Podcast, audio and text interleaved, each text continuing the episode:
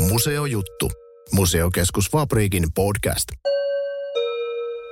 Minä olen Tähtitalvikki Poikajärvi ja tänään täällä Fabriikin museojuttu podcastissa keskustellaan luonnontutkimuksesta. Täällä studiossa on vieraana tänään Tomi Kumpulainen. Moi. Ja Riikka Elo. Moikka. Ja te olette tuolta Vapriikin luonnontieteellisestä museosta, tai paremminkin Tampereen luonnontieteellinen museo, joka sijaitsee Vapriikissa. Varmaan meidän kuulijoille aika tuttu on se näyttely siellä, jossa voi tutustua muun muassa Hiskihirveen ja Kaapo Karhuun. Mutta tehän teette vähän muutakin kuin pidätte yllä sitä näyttelyä. Kertoisitteko vähän siitä? Puhut varmaan tutkimuksesta. Kyllä. Mitä museo tekee tuolla kulissien takana. Ja se on semmoinen ehkä ajallisesti vähän pienempi elementti, mitä me tehdään, mutta se on tosi tärkeää meille. Kun meidän sanoma on siis se, että luonnon monimuotoisuus on tärkeää ja, ja sitten haluamme tehdä asioita sen eteen, innostaa ihmisiä luonnon pariin, niin sitten meillä on tosi tärkeää myös olla se luonnon parissa ja tutkia, mitä just nyt siellä tapahtuu. Ja tutkimus on meidän keino tehdä sitä ja siinä on oikeastaan aika monenlaisia keinoja sisällä. Kyllä vaan. Eli tosiaan me esimerkiksi säilytetään näitä luonnontieteellisiä kokoelmia, esimerkiksi syönteisiä ja nisäkkäitä ja lintuja. Ja ihan jo kokoelmien tutkimuksen kautta me osallistutaan tämmöiseen lajistotutkimukseen Suomessa. Eli me esimerkiksi ää, tehdään digitointia, eli tuotetaan ää, näitä, pistetään tietokantoihin näitä lajien ää, löytyaikoja ja paikkoja, ja näin saadaan vaikka levinneisyyskarttoja tehtyä lajeista. Ja totta kai me esimerkiksi seurataan myös luonnon tilaa täällä Tampereen alueella ja koko Pirkanmaalla, ja sitä kautta osallistutaan tosiaan moniin ää, tutkimuksiin. Minkälaisia lajeja meillä täällä Tampereella tutkitaan? Meillä, jos ajatellaan luonnontieteellistä museota, niin keskitytään tietysti muutamaan eliöryhmään ja meillä on vähän tämmöistä tutkijan taustaa molemmilla tuolta yliopiston maailmasta ja ollaan siellä erikoistuttu eri eliöryhmiin. Itse olen tutkinut lähinnä perhosia ja muita hyönteisryhmiä, muun muassa verkkosiipisiä ja vähän luteitakin tuossa opintojen ja, ja tutkimuselämäni parissa. Niin sitten nämä on kulkenut mun mukaan tänne ja ne mulle on semmoisia vähän niin kuin indikaattoriryhmiä, eli Eli seuraan, kun tunnen sen laiston, niin seuraan niistä tapahtuvia muutoksia ja sitten käytän sitä luonnontilan niin kuin muutoksen tulkintaan. Joo, mulla on tutkimustaustaa näistä hämähäkkieläimistä. Eli, eli olen aikaisemmin tutkinut esimerkiksi hämähäkkejä ja punkkeja. Ja tosiaan ää, täällä Tampereen alueellakin tutkitaan ää, puutiaisia ja muita punkkeja, mutta sitten ihan museon näkökulmasta me esimerkiksi myös kartotetaan ihan tätä museon lähiluontoa. Eli meillä on tämmöinen hanke käynnissä, eli, eli tosiaan meitä kiinnostaa tästä Tampereen luonnontieteellisestä museosta lähtevä luontopolku, Tammerkosken luontopolku. Niin tehdään siellä tämmöistä lajistoinventaariota. Vähän tämmöinen usean vuoden projekti niin sanotusti. Eli viime kesänä vähän kartotettiin kasveja. Tänä vuonna ollaan pistetty ylös lintuja, mitä siellä nähdään. Ja tämä on tämmöinen kiva projekti, mihin pystyy vaikka kaikki siellä alueella liikkuvat osallistumaan tämmöisiin kansalaistieteen keinoin. Millä tavalla siihen voi osallistua? Suomessa on käytössä tämmöinen iNaturalist-sovellus, mikä on tämmöinen kansalaistiedehanke, mikä linkittyy tuonne Suomen lajitietokeskukseen laji.fi-osoitteeseen. Tämmöinen Suomen lajitietokeskus kerää käytännössä Suomen lajitietoa niin, että se tieto löytyy sitten sekä kansalaisille että esimerkiksi päättäjille yhdestä paikasta. Ja tämä iNaturalist on tämmöinen tosi helppokäyttöinen nettisivusto ja sovellus, johon voi itse luonnossa liikkuessaan napata valokuvan. Ja sitten voi esimerkiksi tekoälyn avulla tunnistaa sen lajin ja näin tulee piste kartalle. Ja tätä sitten käytetään hyödyksi näissä tutkimuksessa. Eli sinne voi pistää kaikista kasveista, mitä löytää, niin napata valokuvan. Ää, jos tulee vasta joku ötökkä, vaikka kotona sisällä hämähäkki seinässä, kannattaa ennemmin napata valokuva siitä, kun vaikka sitten liiskata sitä. Niin näin saadaan sitten tehtyä tosiaan sitä lajistotutkimusta. Ja näin me saadaan sitten kansalaiset mukaan tähän lajistoselvitykseen ja sitä kautta biodiversiteettitutkimukseen.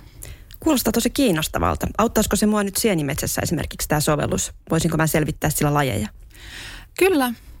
Eli kannattaa ihan lähteä kokeilemaan sitä. Ja sieltä tosiaan voit ottaa sienestä valokuvan ja sitten tekoäly ehdottaa, mikä se laji voisi olla.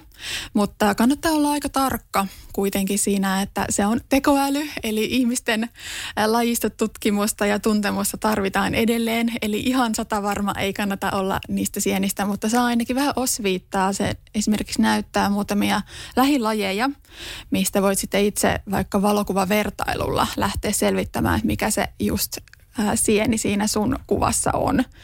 Niin tosiaan kannattaa olla jotakin tuntemusta ja ottaa vaikka sienikirja mukaan, mutta vähän apua siltä sovelluksesta voi saada.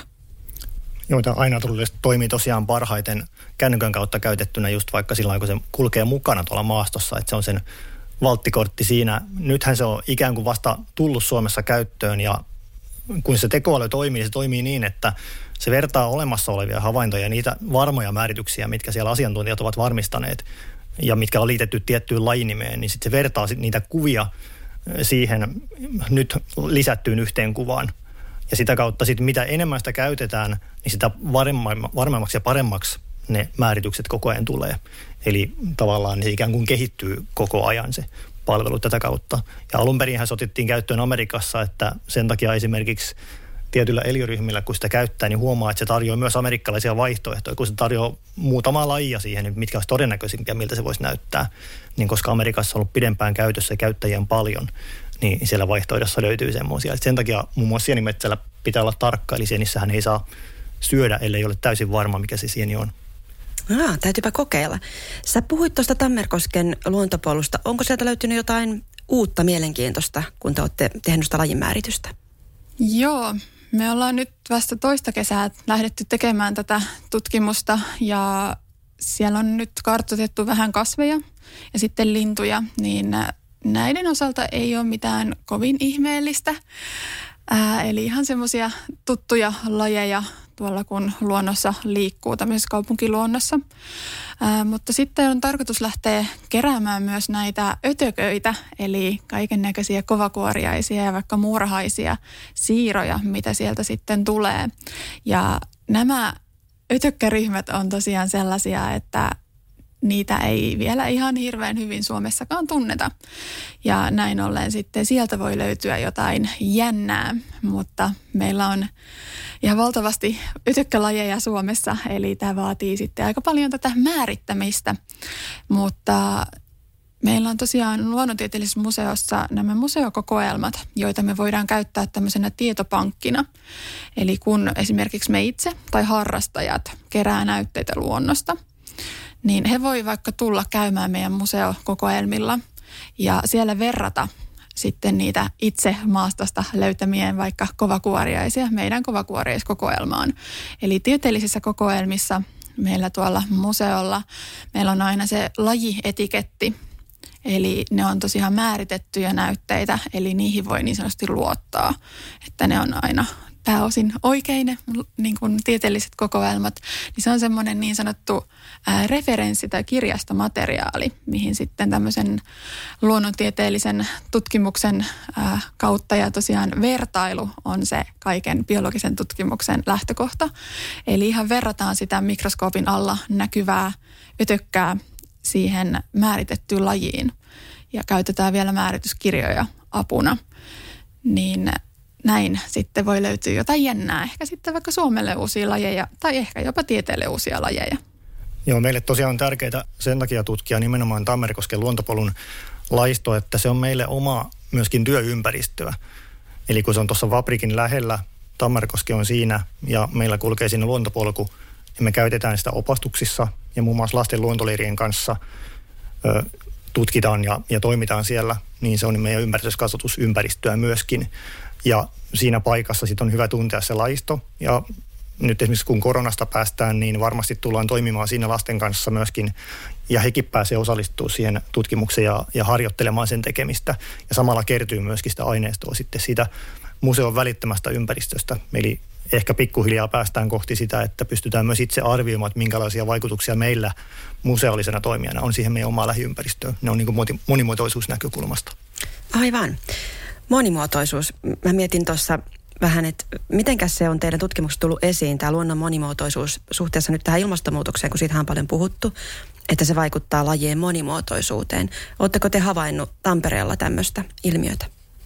Joo, ollaan tosiaan havaittu oikeastaan jo pidemmän aikaa. Eli ilmastonmuutos on, on tietysti semmoinen vähän kiistanalainen juttu ja, ja monet, ketkä eivät seuraa läheltä luonnonilmiöitä, niin saattaa epäillä sen olemassaoloa, mutta sellaiset, ketkä työskentelee pitkään luonnon parissa ja seuraa laistoa, niin, niin ovat tietysti täysin vakuuttuneita siitä, että se on meneillään.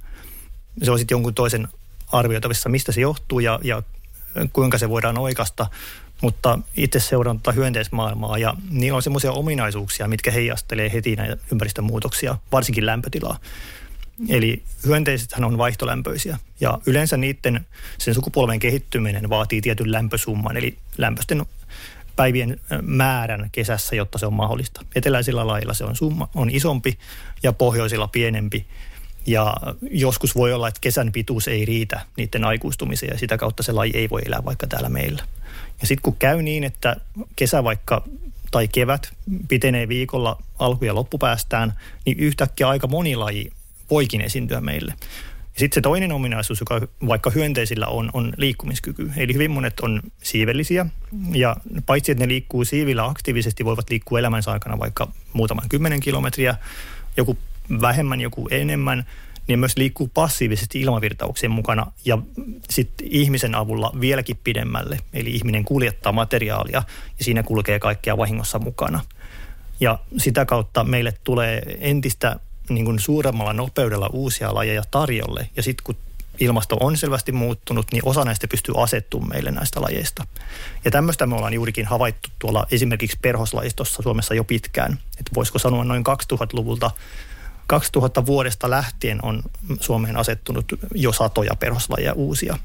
Ja se yleensä tapahtuu niin, että ensimmäiset yksilöt havaitaan ihan etelärannikolla – muutaman vuoden ajan on satunnaisia havaintoja, sitten asettuvat etelärannikolla alkaa levitä sitten sieltä kohti niin kuin Sisä-Suomea ja pohjoista. Ja Pirkanmaallekin on tämän meidän tutkimuksen aikana tullut kymmeniä eri perhoslajeja tällä tavoin ja aina etelästä leviten ja pikkuhiljaa yleistyen. Että tämmöinen tavallaan on meille täysin niin kuin päivänselvä ilmiö ja se ei pelkästään toistu perhosista. Että tänäkin vuonna Suomeen on tullut mitä tiedän, niin ainakin kaksi uutta päiväperhos, anteeksi, anteeksi, perhoslajia ja sitten kaksi hepokattilajia, ludelaji, yksi pistiäinen ja ehkä monia muita, mistä en ole vielä kuullut. Eli ihan selkeästi että niin kuin iso muutos näissä on meneillään.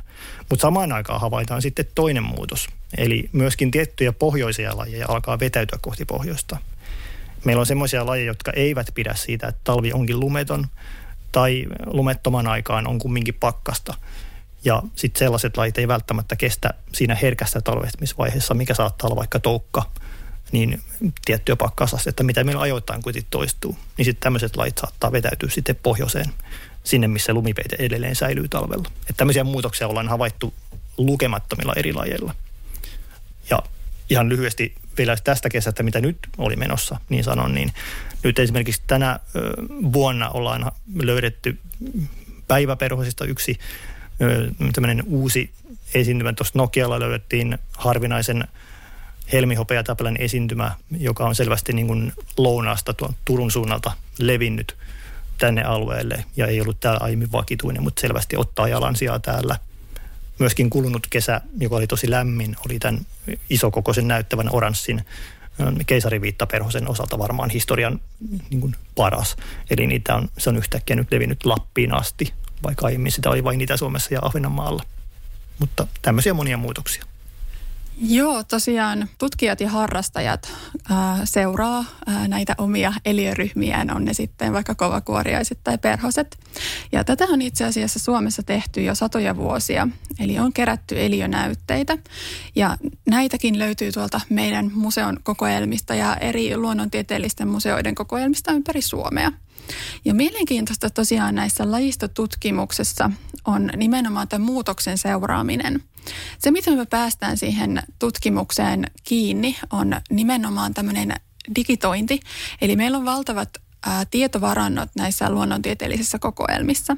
Ja kun näitä lajihavaintoja hyvin vanhoja, vaikka sata vuotta vanhoja kasvi- tai hyönteishavaintoja saadaan tänne Suomen lajitietojokeskukseen sitten kerättyä, niin näin me nimenomaan päästään kärryille siitä, että mitkä on olleet lajien levinneisyysalueet vaikka 100 vuotta sitten, mitä ne oli 50 vuotta sitten, miten ne oli 10 vuotta sitten.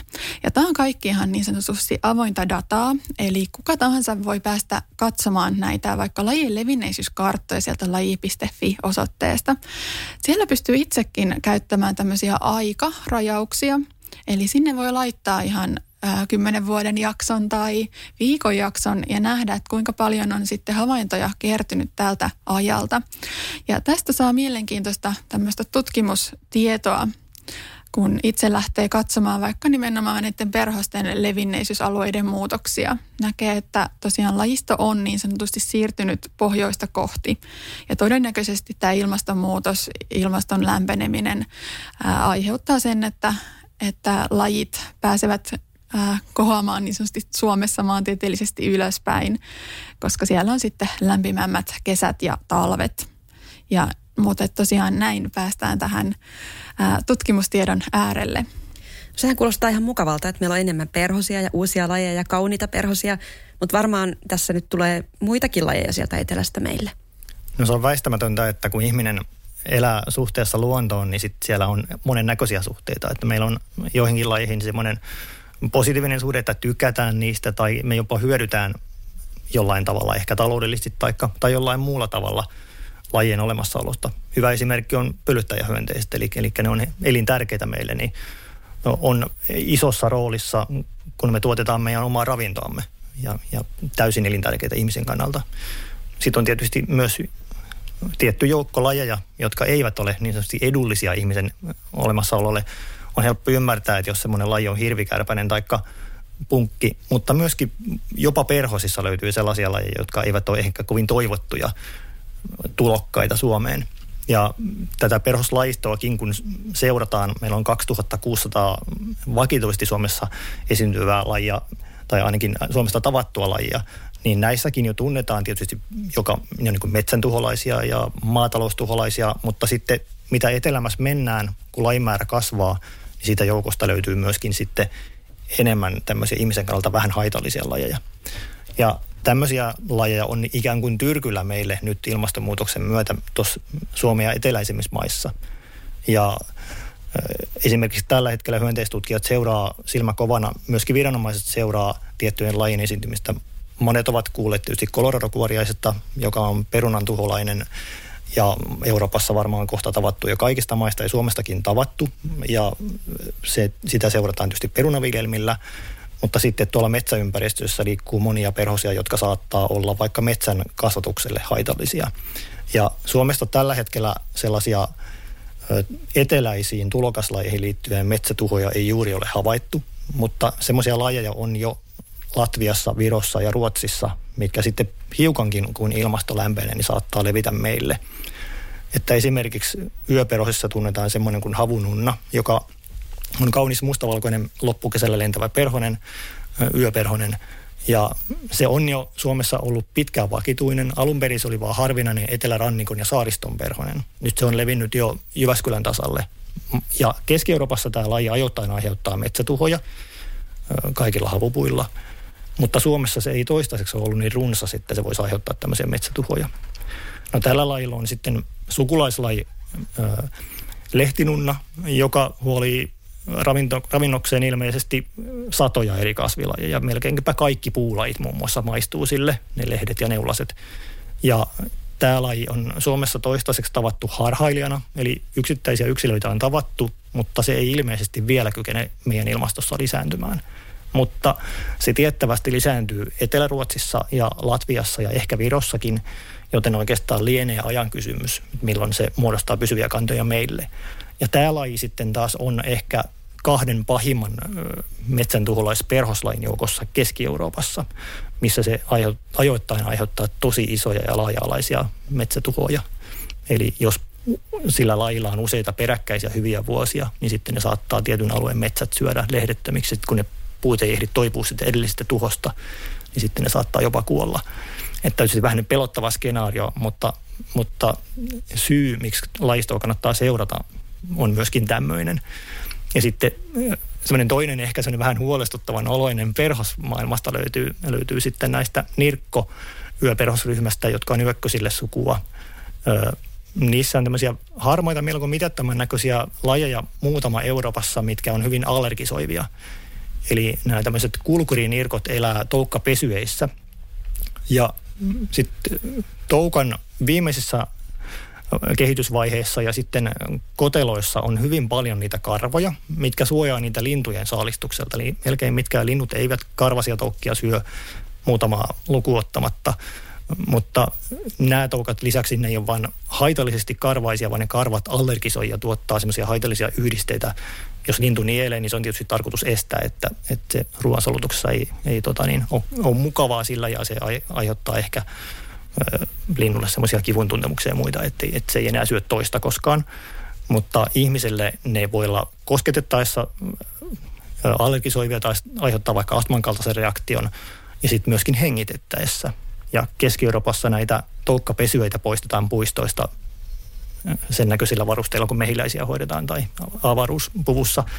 Että ne on erittäin vakavasti otettava tekijä että jos nämä lajit Suomeen leviää. Mutta tietysti ei pidä liikaa pelotella, että suurin osa lajeista, mitä meille tulee, on ihan mielenkiintoisia ja harmittomia ja ikään kuin lajisto monipuolistuu. Mutta ehkä enemmän kannattaa kiinnittää huomiota siihen, kuinka se lajisto, mikä meillä on, voi.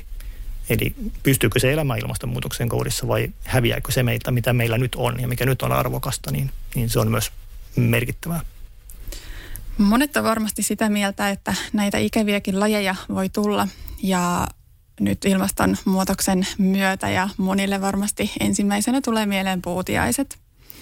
Meillä on Suomessa äh, kaksi tämmöistä iksoidessukuun kuuluvaa puutiaista, eli taikapunkki ja tavallinen puutiainen. Ja toisin kuin esimerkiksi nämä perhosesimerkit, mitä tässä äsken tuli, niin puutiaisia on kyllä ollut hyvin pitkään ja Suomessa. Itse asiassa just löysin maininnan arkeologisista kaivauksista Turusta 1300-luvulta, niin sieltä oli löytynyt puutiaisfossiileja.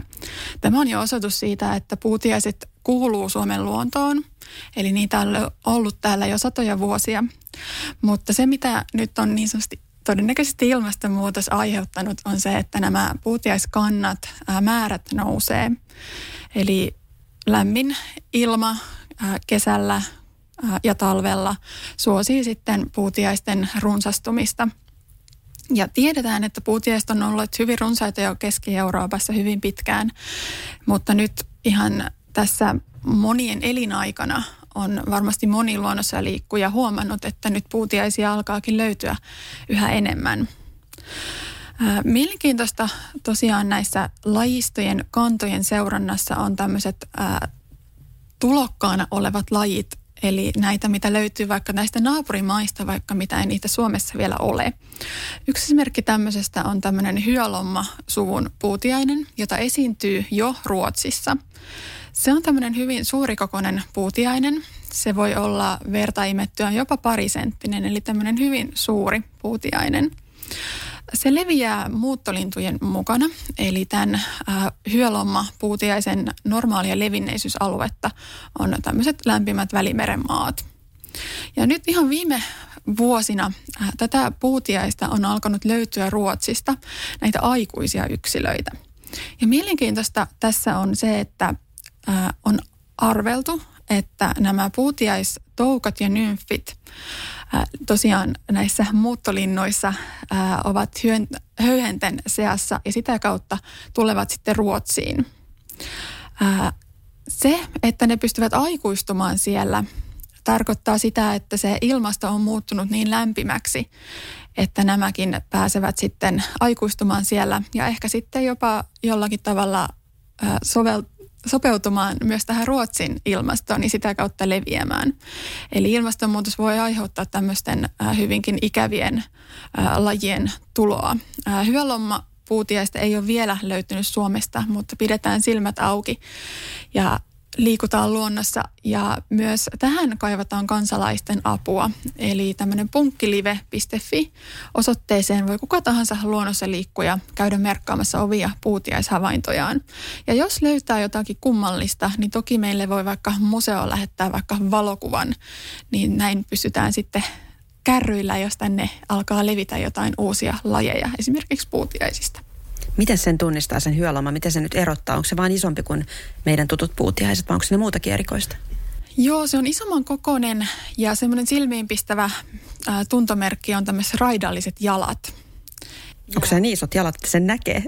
Kyllä, kyllä. Eli nämä perinteiset kotimaiset äh, iksoidespuutiaiset on aika semmoisia, naaras on punamusta ja koirassa on semmoinen äh, mustan ruskea. Hyölomma on myös semmoinen rusehtava, mutta nämä raidalliset jalat on silmiinpistäviä. Mielenkiintoinen on myös tämä käyttäytymisen ero tässä hyölomma-puutiaisessa, eli sitä kutsutaan osittain myös tämmöiseksi juoksupuutiaiseksi. Eli se ei odottele ää, tätä isäntäeläintään siellä ruohonkorsissa, niin kuin nämä meidän perinteiset puutiaiset, vaan se juoksee isäntäeläimensä kiinni. Se voi havainta isäntäeläimen vaikka ää, kauriin tai rusakon jopa yhdeksän metrin päästä. Ja tällä on silmät, niin se näkee kaukaa ja sitten se juoksee kiinni näitä isäntäeläimiään. Eli siinäkin mielessä tämä on vähän ikävä tuttavuus täällä Suomessa Kuulostaa erittäin ikävältä. Toivotaan, että se ihan kohta pian tuu meille tänne Suomeen.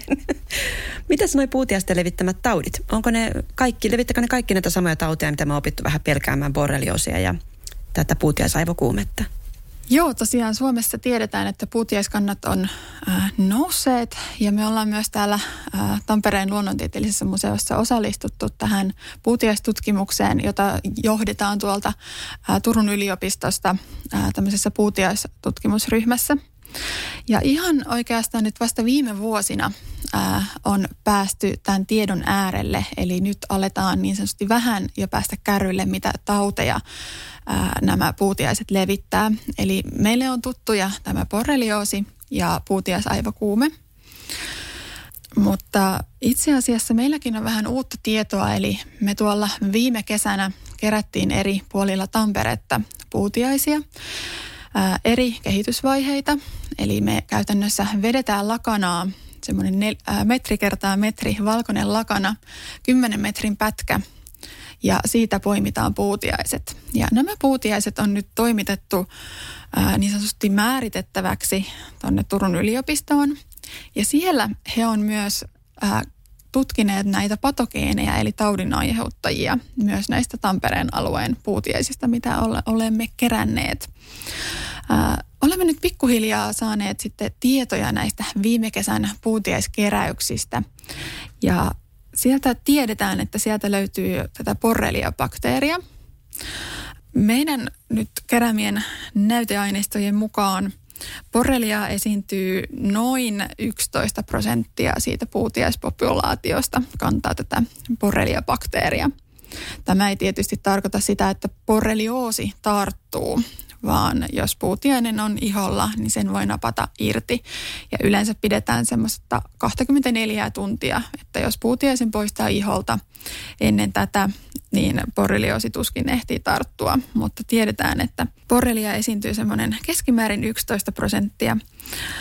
Meidän kolmessa tutkimuspaikassa tämä borrelia-bakteerin esiintyminen vaihteli semmoisesta 9-18 prosenttiin. Tässä on aika paljon tätä eroa ja se oikeastaan tiedetään, että se johtuu osittain näistä kehitysvaiheista. Eli puutiaisella on kolme kehitysvaihetta, eli on no, periaatteessa muna, toukka ja nymfi ja aikuinen. Ja puutiainen tarvitsee veriaterian joka muodonmuutoksen välissä. Ja puutiais toukissa harvemmin on mitään näitä taudinaiheuttajia, patogeeneja, vaan ne saa ne patogeenit, poreliat ja muut bakteerit ja virukset näistä isäntäeläimistään se veriaterian myötä. Ja myös tämä näkyy meidän aineistossa siinä, että näissä aikuisissa puutiaisissa on yleensä enemmän näitä patogeeneja. Eli borreliaa esiintyy aikuisissa puutiaisissa enemmän kuin näissä nymfeissä tai esimerkiksi toukissa. Eli tosiaan puuttiaiset eivät normaalisti kanna näitä patogeeneja, mutta ne saavat näitä sitten näistä isäntäeläimistä sen veriaterian myötä. Mielenkiintoista on myös, että näistä puutiaisista on löytynyt myös muita patogeeneja. Näitä on tutkittu aiemmin Suomessa esimerkiksi Helsingissä ja Turussa, mutta nyt tästä viime kesänä kerätystä aineistosta tiedetään, että siellä esiintyy myös tämmöistä riketsiä-bakteeria. Sitä esiintyy jonkun verran vähemmän kuin borreliaa, eli noin 6 prosenttia näistä puutiaisista kantaa näitä riketsiä bakteereita. Ja ne on myös semmoisia erinäköisten kuumetautien aiheuttajia. Eli niistä voi saada tämmöisen pilkkukuumeen, mutta siihen sitten antibiootit auttaa. Eli kovin vaarallisia nämä ei ole, mutta muitakin patogeeneja löytyy puutiaisista. No kun te teette tätä teidän tutkimusta, niin päätyykö tämä uusi tieto nyt sinne meidän luonnontieteellisen museon kokoelmiin? No tietyssä määrin joo. Eli yleensä on niin, että me emme pääosin ole siellä ulkona kartuttamassa meidän kokoelmia, mutta sitten kun sinä vastaan tulee kiinnostavia yksilöitä tai uusia lajeja joko meidän kokoelmille tai tieteelle tai vaikkapa Pirkanmaalle, niin me yleensä talletetaan niistä näyteyksilöt tulevaa tutkimus- ja opetuskäyttöä varten. Ja tämä on tavallaan semmoisen karttuvan museokokoelman ideakin, eli se toimii siinä ajassa koko ajan heijastaen niitä muutoksia, mitkä ympäristössä tapahtuu. Ja silloin ne luonnonmuutokset on käytettävissä tulevaisuuden tutkijoille. Eli voi olla esimerkiksi, että jonkun lajin ulkomuoto muuttuu, ulkonäkö muuttuu ajan kanssa, mutta sitä ei havaita siinä hetkessä. Mutta kun on kerätty aikasarjoja eri vuosikymmeneltä tai jopa vuosisadoilta, niin pystytään havaitsemaan vaikkapa ilman puhtaukseen liittyviä muutoksia. Että tämmöisiähän tunnetaan esimerkiksi jälleen kerran perhosilla, millä ö, luonnostaan on värimuotojen vaihtelua. Ja sitten kun tietynlaiset olosuhteet, esimerkiksi lämpötila ö, tai ilmansaasteet saattaa suosia yhtä värimuotoa toisen kustannuksella, niin sitten näiden värimuotojen vaihtelut paljastuu vaikka museokokoelmien kautta. Toinen seikka, joka sieltä usein paljastuu ajan kanssa, on, on se, että yksi laji itse asiassa käsittääkin monta eri lajia. Ja aika usein se saattaa paljastua jo morfologisella tarkastelulla, että yhden yksilön joukosta itse asiassa aletaan erottaa, että tässähän onkin kaksi tai jopa kolme eri lajia. Mutta sitten tosi usein käy niin, että ajan myötä muut apukeinot kehittyy, eli vaikkapa DNA-tutkimus kehittyy ja sitä kautta saadaan uusia menetelmiä, millä voidaan tutkia myöskin vanhoja näytteitä. Ja sitä kautta voidaan löytää sitten uusia lajeja. Kyllä, eli tosiaan museokokoelmia käytetään myös tämmöisessä molekyylitutkimuksessa, tämmöisessä DNA-viivakoodauksessa. Eli DNA-viivakoodausta tehdään tämmöisessä kansallisessa ja myös kansainvälisessä hankkeessa, jossa on tarkoitus DNA-viivakoodata koko Suomen lajisto ja myös koko maapallon lajisto. DNA-viivakoodaus on mielenkiintoinen menetelmä, eli se on tämmöinen DNA-sormenjälki jokaiselle lajille. Tämän DNA-viivakoodin avulla voidaan tunnistaa ja erottaa lajit toisistaan. Ja näin me saadaan DNA-viivakoodeja apuna käyttäen. Me saadaan tunnistettua esimerkiksi perhosen toukat ja yhdistettyä ne aikuisiin yksilöihin. Eli näitä ei välttämättä morfologisesti eli ulkonäköön perustuen välttämättä aina saada siihen tiettyyn lajiin. Ja meilläkin museolla osallistutaan tähän DNA-viivakoodihankkeeseen ihan Suomen tasolla. Se on tämmöinen menetelmä, että voidaan ottaa tämmöisestä hyönteisestä – jalka irti ja tästä jalasta eristää ja segmentoida tämä DNA-viivakoodi. Ja nämä viivakoodit tallennetaan tämmöiseen DNA-viivakoodikirjastoon. Ja se on avoimesti käytettävissä ympäri maailmaa. Tätä tehdään naapurimaissa, Suomessa ja myös kansainvälisesti. Tämä helpottaa lajistotutkimusta.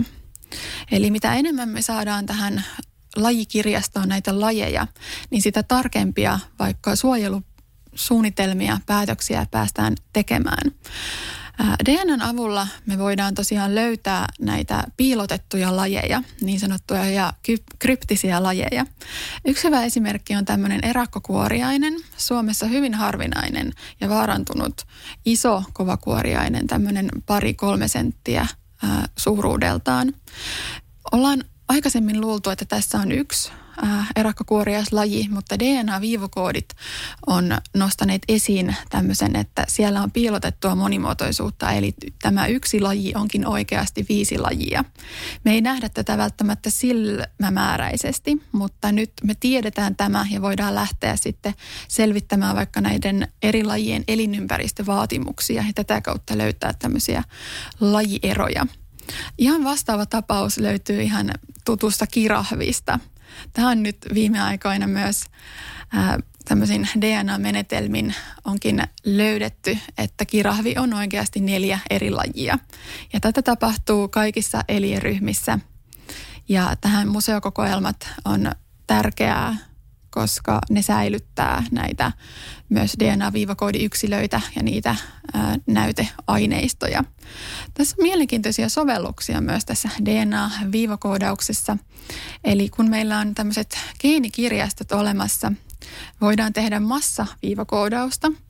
Eli me voidaankin ottaa tämmöinen lepakon papana tai lapiollinen maaperäkariketta – ja sekvensoida sieltä tämmöiset suuret määrät DNAta ja sitä kautta me saadaankin määritettyä, mitä se lepakko on syönyt tai mitä vaikka esiintyy maaperässä maaperäeliöitä tässä yhdessä lapiollisessa. Että meillä menisi muuten valtavasti aikaa tämmöiseen äh, morfologisen eli silmämääräiseen tunnistamiseen, mutta DNA-massiivikoodauksella voidaan tutkia myös näitä. Ja itse asiassa tämmöinen puutiaistutkimus myös, kun me tutkitaan näitä patogeeneja, perustuu ihan vastaavaan tämmöisiin geenikirjastoihin. Eli hajotetaan puutiainen ja saadaan sieltä vatsan sisällöt ja näin me saadaan kaikki bakteerit ja virukset sieltä esiin. Voi toimia myös ehkä joskus tulevaisuudessa täällä Siinimetsällä – on suuria suunnitelmia DNA-viivakoodaukseen liittyen äh, ihan maailmanlaajuisesti. Eli voi olla, että meillä onkin 10 tai 20 vuoden päästä kaikilla kännykässä DNA-sekvensaattori, millä voidaan mennä sitten sienimetsään eikä tarvi enää välttämättä itse tunnistaa. Ah, tämä kuulostaa todella lupaavalta. Viitaten siihen alun kysymykseen, niin helpottaisi siellä sienimetsällä. Kyllä.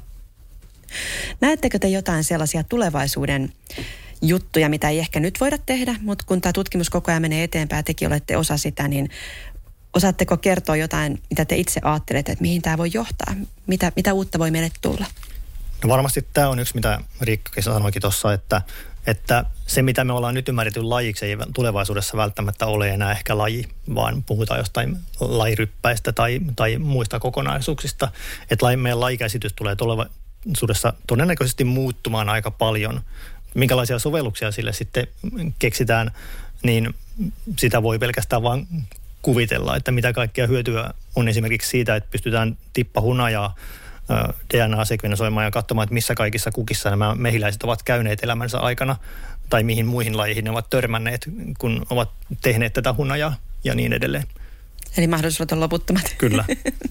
Joo, kyllä ja tosiaan DNA-tutkimukset edistävät tätä luonnontutkimusta, lajistotutkimusta aivan valtavasti. Eli me ollaan tämän uuden tiedon äärellä ja me tarvitaan tätä tarkkaa lajistotietoa ihan vaikka uhanalaisuusarvioinneissa, joita Suomessa tehdään kymmenen vuoden välein ja julkaistaan tämä Suomen lajiston punainen kirja kymmenen vuoden välein. Ja myös tämmöinen näkökulma, että mitä tarkemmin me tunnetaan lajisto, sitä tarkemmin me voidaan selvittää, mitä sille lajisto, lajistolle kuuluu. Ja tätä me tosiaan saadaan tässä tämmöisen luontokadon kynnyksellä ja lajistotietoa ja voidaan lähteä sitten tekemään suunnitelmia, miten me saadaan tätä luonnon monimuotoisuutta säilytettyä. Esimerkiksi täällä Tampereella on nyt tekeillä luonnon monimuotoisuusohjelma. On ollut tehty myös kaupunkipuulinjaus ja myös ihan Pirkanmaan tasolla on tekeillä tämmöinen biodiversiteettiohjelma, joka on ensimmäinen maakuntatason biodiversiteettiohjelma koko Suomessa. Eli siinä mielessä Pirkanmaa on tosi edistyksellinen ja mitä tarkempaa lajistotietoa me saadaan DNAn, kansalaistieteen ja omien tutkimusten kautta ja vietyä tätä kaikkea sinne avoimeen tutkimuspaikkaan lajitietokeskukseen, niin saadaan sitten työkaluja, miten me päästään torjumaan tätä luontokatoa. Hienoa. Kiitos Tomi ja Riikka tästä keskusteluhetkestä. Ja tervetuloa kuulijat sinne meidän luonnontieteelliseen museoon katsomaan näitä kokoelmia. Ja jos teillä on jotain luontoon liittyviä kysymyksiä, niin Tampereen luonnontieteelliseen museoon voi olla aina yhteydessä. Kiitos. Kiitos. Museojuttu. Museokeskus Fabriikin podcast.